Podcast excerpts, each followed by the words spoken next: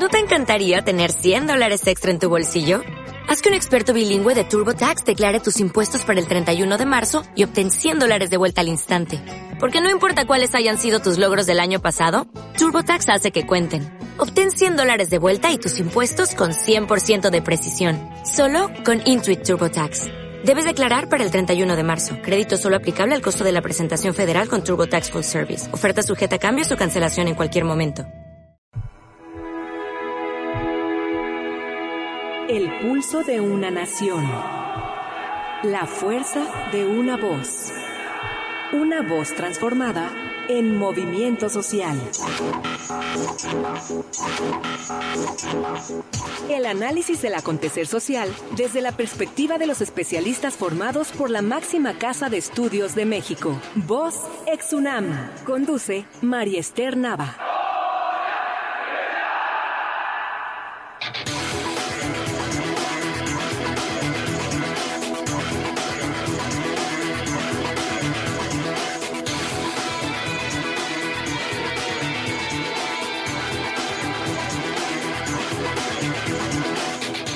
Muy buenas tardes, estamos estrenando horario aquí en 98.1 FM, esta es una emisión más de La Voz ex UNAM. Mi compañera Mónica Hernández también ya está aquí conmigo, entusiasmada por supuesto, porque este nuevo horario nos presenta, Mónica, también la oportunidad de acercarnos un poco más a nuestros compañeros unamitas. No, por supuesto, y además de todo acompañarlos en sus trayectos cuando van de regreso a casa, el fin de la jornada laboral. La verdad es que sí, estamos muy contentos con este nuevo horario y esperamos que de verdad para todos ustedes también sea cómodo y bueno, pues esperamos su retroalimentación al respecto.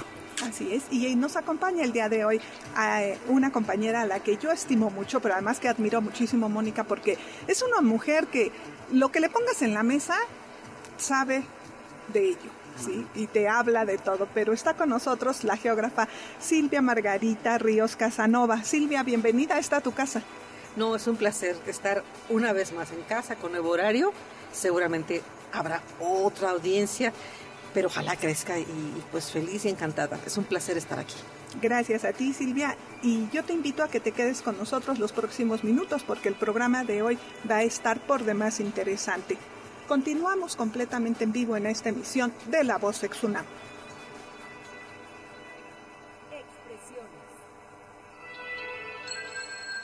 Una sola pregunta. ¿Cómo se formó la Luna? La Luna se formó a partir de una violenta colisión entre la Tierra primitiva y un embrión planetario llamado Theia, que pudo tener un tamaño entre el de Marte y el de la Tierra, aproximadamente 100 millones de años después de la formación de nuestro planeta. Aunque se conocía este impacto a gran velocidad, ocurrido hace casi 4.500 millones de años, muchos científicos pensaban que la Tierra había chocado contra Theia, en un ángulo de 45 grados. Sin embargo, investigadores de la Universidad de California argumentan que la colisión debió de ser de frente. El equipo de Edward Young empleó las técnicas más modernas para analizar 7 rocas traídas desde la Luna por las misiones de Apolo, así como 6 rocas volcánicas del manto de la Tierra, extraídas en Hawái y Arizona. Más de 99.9% del oxígeno terrestre es el isótopo O-16, llamado así porque cada átomo de oxígeno contiene 8 protones y 8 neutrones, pero también tiene un pequeño porcentaje del isótopo O-17. La Tierra, Marte y los demás cuerpos planetarios de nuestro sistema solar tienen una proporción única entre los átomos de O-17 y los de O-16, y cada diferente proporción representa una marca distintiva. Se pensaba que la Luna también tenía su propia proporción única de isótopos de oxígeno, diferente a la de la Tierra, pero los científicos descubrieron que no es así. Tras realizar mediciones precisas del oxígeno contenido en las rocas, el equipo encontró que tanto las rocas terrestres como las lunares tienen las mismas marcas químicas. Eso significa que tras un probable choque frontal, Theia se fundió tanto en la Tierra como en la Luna. Es sencillo, si la Tierra y Theia hubiesen chocado de lado, la mayor parte de la Luna estaría formada principalmente por el material de Theia y por lo tanto tendría isótopos diferentes a los de la Tierra.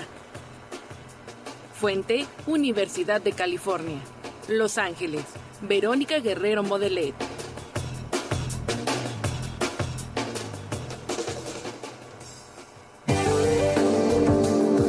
Enfoque Puma.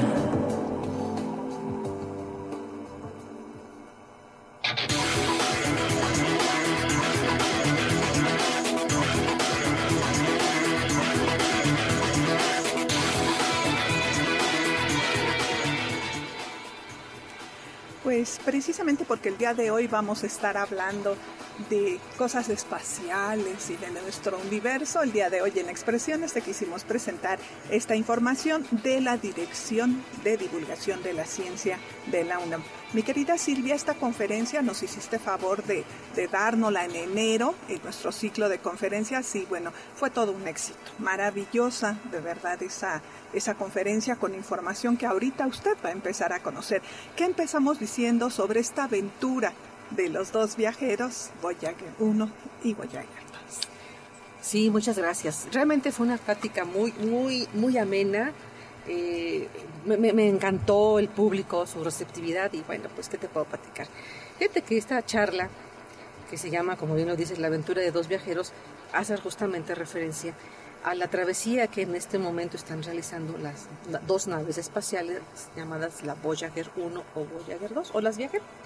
Son las Viajero 1 y 2, que ya en este momento la Voyager 1 ya está totalmente comprobado, ya está fuera de lo que es el sistema solar, y la Voyager 2 pues por ahí va, ya muy cerquita de pues salir de algún momento a otro del sistema solar. Fíjate que lo interesante de esta plática, amén de que bueno, no deja de admirar lo que es el avance tecnológico y lo que el hombre puede crear en cuanto a pues toda esta capacidad tecnológica de lanzar naves al sistema solar, ¿no? El hombre finalmente siempre ha sido un viajero, ¿eh? Eso es así, eso es claro. Pero lo más interesante y lo más atractivo de estas dos naves, que junto con otras dos que se lanzaron mucho antes, un par de años antes, que son las Pioneer 1 y 2, se puede decir que son las cuatro naves que van a seguir un viaje hacia el infinito.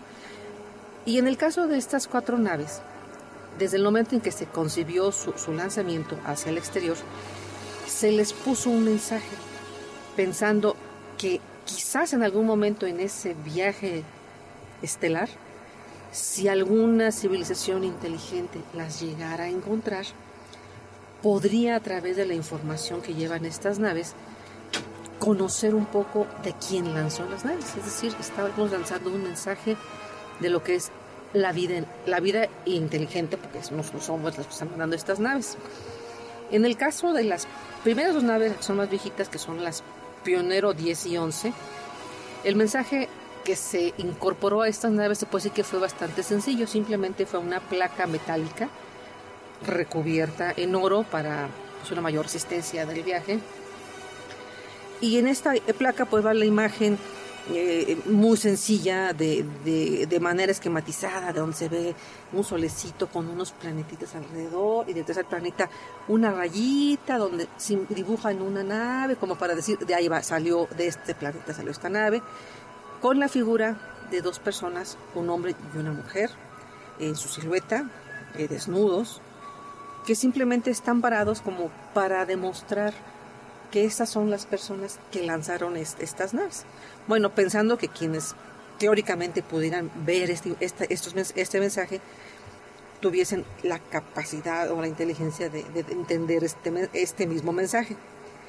Pero posteriormente, y esto hay que aclararlo, fue en el año de 1977, posteriormente es cuando se lanzan las Viajero 1 y 2. Para aquel momento, estamos hablando de la tecnología de los 70s, por supuesto, deciden que nuevamente van a poner en la NASA, que es Estados Unidos donde se crean y se hacen esos lanzamientos, mandar un mensaje, pero el mensaje se vuelve más complejo. Ya deciden que no solamente es una placa simplemente grabada, sino que puede ser una placa al estilo de lo que eran los discos LP, nada más que hecho en platino y recubierto en cobre y recubierto en oro, donde además de que se pudiera ver una serie de figuras, ya tenía la capacidad de llevar audio. Entonces ya se incorporan audios e imágenes. Y entonces, bueno, quien es el coordinador de todo este proyecto, que es, a mi modo de ver, uno de los más grandes divulgadores de la ciencia, que fue Carl Sagan. Él fue el creador de esta maravillosa y extraordinaria serie Cosmos. Cosmos, sí, claro.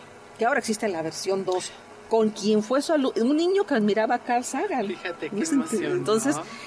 Realmente leer los libros de Carl Sagan, hago un paréntesis, hay que leerlos porque exhibió muchas cosas de ciencia, definitivamente, pero de manera accesible al público. De verdad, era un gran divulgador. Divulgador de la ciencia. Absoluto. Y él fue el que coordina los comités técnicos de la gente que decide poner estos audios, y son estos audios e imágenes. Obviamente también el disco lleva grabado una serie de mensajes, inclusive con un código binario. Se supone que ponen las instrucciones de cómo va a funcionar la aguja, porque es tal cual, como un disco LP, así que con su agujita y todo, pero ya llevaba codificado audios. Entonces, ¿qué deciden mandar en estos discos? Pues deciden que deben ir, por un lado, la música que sea representativa de la humanidad, y bueno, eso imagínense la complejidad. Por supuesto. Porque, bueno, ya platicaremos en su momento qué significó esto. Deciden mandar saludos, y deciden que sean saludos en la mayor cantidad de idiomas posibles, que sean representativos de la mayoría de los idiomas poblacionales, por supuesto, ¿no? De los parlantes en números. Que sean representativos de la diversidad de todos los continentes. Por supuesto, deciden mandar sonidos de la Tierra. Entonces, cuando hablamos de sonidos de la Tierra, pueden ser desde sonidos de tipo natural y sonidos artificiales, los que crea el hombre. Entonces, imagínense, claro que para ello, él junta gente que es especialista de carácter internacional, donde están expertos en idiomas, expertos en música, y platica. Hay un libro maravilloso que aquí lo tengo en la mesa, que fue para mí un triunfo encontrarlo, que se llama Murmullos de la Tierra, y es la memoria de cómo hacen este proyecto, y verdaderamente es apasionante, porque hablan de broncas de tiempo, de dinero, de conflictos. Dije, bueno, pues en todos lados se cuecen habas como proyectos que se les está acabando el tiempo, les recortan presupuesto, las grandes discusiones al interior. ¿Qué pones tú en ese disco? Claro, regresemos, nos estamos hablando de la época de los 70s, con la tecnología de los 70s, y donde deciden también mandar algunas imágenes que fueran representativas de lo que es la vida en la Tierra. Igualmente, hablemos de imágenes que van a representar desde lo que es ambientes, locaciones estrictamente naturales, y lo que es el paisaje cultural, el paisaje creado por el hombre. Es muy apasionante leer estas decisiones, porque tenemos que verlo a la óptica de que, a ojos de alguien externo, para ellos eso que se va a ver es lo que es la vida en la Tierra. Pero ¿qué es la vida en la Tierra? ¿O qué es la música? ¿Qué son los audios? Y entonces, Eso es lo interesante. Por supuesto, las dos naves, repito, encarnan lo más avanzado de la tecnología de los 70s, porque, bueno, Estados Unidos tenía ya una gran experiencia creando naves espaciales, pero bajo estas características, bueno, pues todo esto se incorpora, ¿no? Y por supuesto, bueno, pues ahí hay que pensar que es un gran equipo donde hay ingenieros, matemáticos, físicos, astrónomos. Más todo esto que se suma, está toda un montón de ramas de las ciencias sociales, porque había filósofos, historiadores, etnólogos, estudiosos de un montón de cosas. Por supuesto, claro. Y entonces, de pronto, cuando uno lo ve con estos ojos, ¿qué pasa? Pues que nos damos cuenta de cómo en un proyecto se involucra todo lo que es la vastedad y el conocimiento y la riqueza del conocer humano, ¿no? Para mí me parece verdaderamente fantástico, y que no obstante, repito, que en este año, en septiembre y en agosto, cuando se lanzaron las dos naves, cumple 40 años. Una misión que todavía hace un par de años les daban cuando mucho de vida. Más bien, ya la NASA había decidido cancelar el presupuesto, porque actualmente la señal todavía se sigue recibiendo. En un observatorio en Australia, se retransmite a Estados Unidos, y de ahí lo codifican. Y luego mandan algunas instrucciones. Cada vez, cada aparato que lleva esta nave, pues cada aparato se ha ido descomponiendo. Ya lo que eran las cámaras, pues ya no funcionan. Lo que medían las temperaturas, pues quizás ya no. El magnetismo, las radiaciones. Entonces, sin embargo, lo interesante es que todavía le calculan que las naves podrán transmitir durante unos 15 años más. Que me parece una cosa extraordinaria, porque lo que se reciba de información jamás nadie lo va a poder tener, porque está recibiendo información de lo que ya se considera como el espacio. Ya estamos fuera del sistema solar prácticamente. Bueno, una de ellas ya está. Y bueno, entonces cumple en este año 40 años de esto, y sin embargo, a pesar de que son 40 años, sigue siendo tan vigente como en aquel entonces. Sí, seguirá siendo vigente. Y no habrá más nada. Incluso hasta adelantada a su época. Claro, excelente, ¿no? Claro, Moni, porque pues no, hasta ahorita no hay otro proyecto que pretenda hacerlo. Y bueno, pues entonces, cuando deciden recortar el presupuesto, pues lo evalúan y bueno, pues obviamente pues el proyecto lo siguen manteniendo con ya pocas horas de trabajo en los lugares donde lo tienen que atender, con una plantilla como de 5 gentes. Y sin embargo, sigue siendo maravilloso. Yo no dudo que durante agosto o septiembre, que es cuando cumplan 40 años, se van a acordar de mí. Va a ser noticia otra vez. Por supuesto, tiene que ser. Alguna vez lo comentamos en algún otro programa aquí, cuando hemos estado con el gusto de los compañeros de la Sociedad Astronómica. La astronomía siempre es noticia. Siempre en los medios hay noticias de algún tema astronómico, como ahora que acaban de descubrir los 6 planetas. Sí, lo que te iba a decir, o sea, ¿qué tanto tuvo que ver en los Voyager en eso? Pues mira, por ahí los debieron a recordar, porque yo creo que ahora que compran sus 40 años, se van a acordar de estas dos naves viejitas. Y fíjense algo muy interesante. Son naves que en una casa promedio estándar, una salita, ahí en medio cabe la nave. O sea, no siquiera es una nave monstruosa, es una nave pequeña. Pero bueno, pues insisto, pues con todo lo que pudo hacer. Lo más emocionante, lo más interesante son todos los mensajes que esta nave lleva, ¿no? Y que bueno, alguien comenta por ahí que esto es un poco como el mensaje que el náufrago que está en una isla lanzan una botella y pues a ver. Y a ver quién lo cacha, ¿no? A ver de dónde, ¿no? Oye, Chivis, antes de que nos vayamos a... pues vamos a dar un saludo primero y después ya. Sí, queremos mandar un saludo a nuestra querida Mónica, que ya nos está escribiendo a través de Face, Niken Sakul. Dice, buenas noches, chicas, estrenando horario, me parece que será una mejor oportunidad para llegar a más gente. Felicidades, y ya saben que estamos al pie del cañón. Saludos a la maestra Silvia, con el tema que afortunadamente pude presenciar en la conferencia, súper interesante. Gracias, mi querida Mónica. Vaya para ti un abrazo muy, muy afectuoso de este equipo de La Voz ex UNAM. Continuamos, Mónica, por favor. Sí, bueno, antes de que entremos a la onda de los mensajes, que por supuesto a mí me parece que es el jugo, ¿no?, del día de hoy, me gustaría nada más preguntarte, las trayectorias de los pioneros primero y después de los Voyager, ¿son diferentes? O sea, ¿van hacia diferentes lados de la estratosfera o qué onda? Sí, definitivamente salen por diferentes puntos, porque tienen que ver mucho en su trayectoria cuando pasan cerca de Júpiter, que eso es muy importante comentar. ¿Cómo es que estas naves, en este caso estas 4, finalmente logran escapar a la atracción, a la gran atracción de lo que tenemos, que es el Sol? Bueno, aquí lo que se aprovechó, y ahorita voy a contestar tu respuesta, es que en este trayecto pasan cerca de Júpiter, definitivamente. Y Júpiter, con su gran masa, juega un papel interesante en el que se vuelve como una especie de catapulta que con un impulso gravitacional de Júpiter les da un empujón adicional para que continúen el viaje contrario al Sol, o sea, para escapar. Yo comentaba el símil muy burdo de que es algo así como en el juego de las coleadas. Ese impulso del que va hasta el final de la cola de las coleadas, pues es el que sale disparado. Sí, el que más peligro corre. Entonces... y definitivamente salen por diferentes puntos. Y pues hacia dónde van, pues van a salir fuera del sistema solar. Sí, evidentemente debe haber trayectorias, más o menos pero llevarán caminos diferentes. Eso es un hecho, ¿no? Okay. Y bueno, comentar que estas primeras dos naves, algo que fue muy importante y que en su momento tuvo gran valor y peso específico, es que fueron las primeras naves que cuando pasaron cerca de la órbita de Júpiter y después Saturno, las primeras fotografías verdaderamente excepcionales que tenemos ya de esos grandes monstruos fueron las Voyager, las primeras que les mandaron.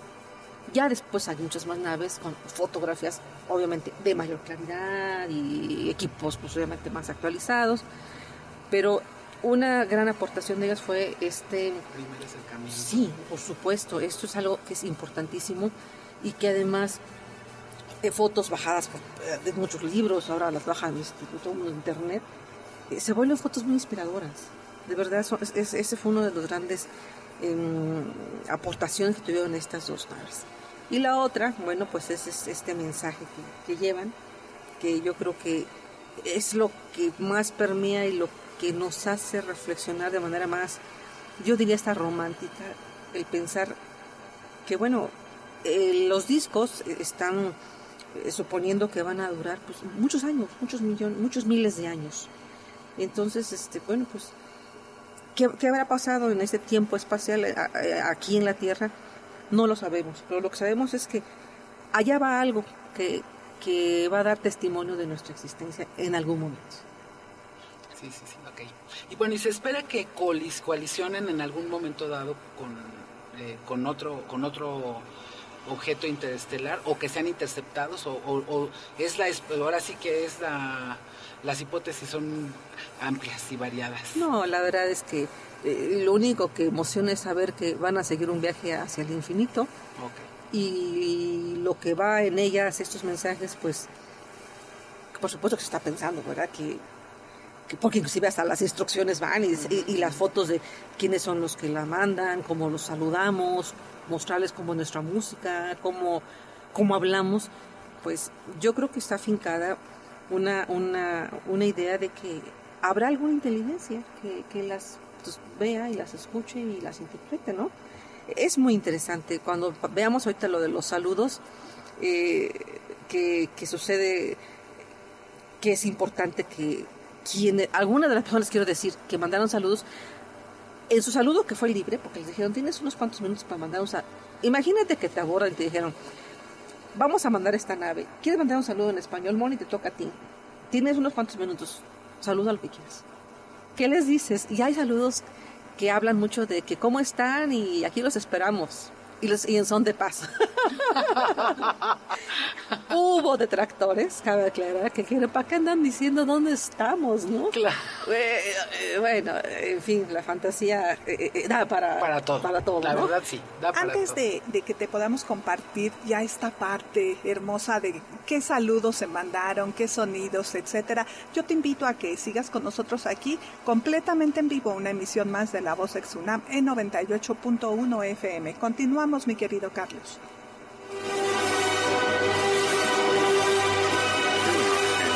Shalom. Hello from the children of planet Earth. تحياتنا للأصدقاء في النجوم. يا ليت يجمعنا الزمان. Hola y saludos a todos. अस्सलाम वालेकुम. हम ज़मीन के रहने वालों की तरफ से आपको खुशामदीद कहते हैं. Salvete quicumque estis, bonam erga vos voluntatim habemus, et pacem per astra ferimus. Sayın Türkçe bilen arkadaşlarımız, sabah şeriflerinize hayırlı olsun. Música con historia.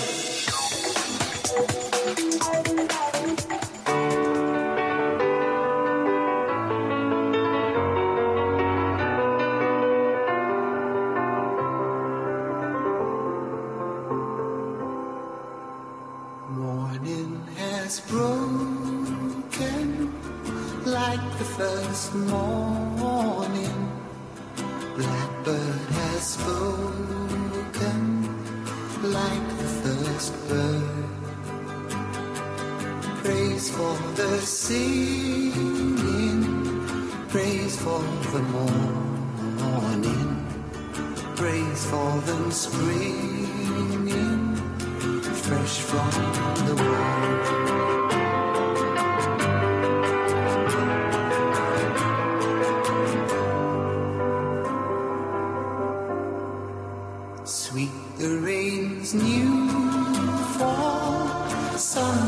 from heaven, like the first dew fall on the first breath. Praise for the sweetness of the red garden, sprung in completeness where his feet lay.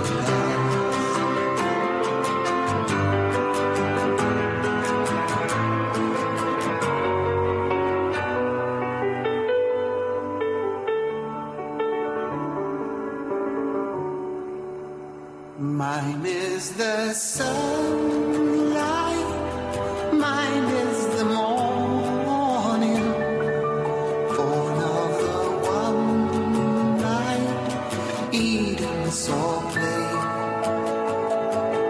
Praise with elation, praise every morning, God's recreation of the new.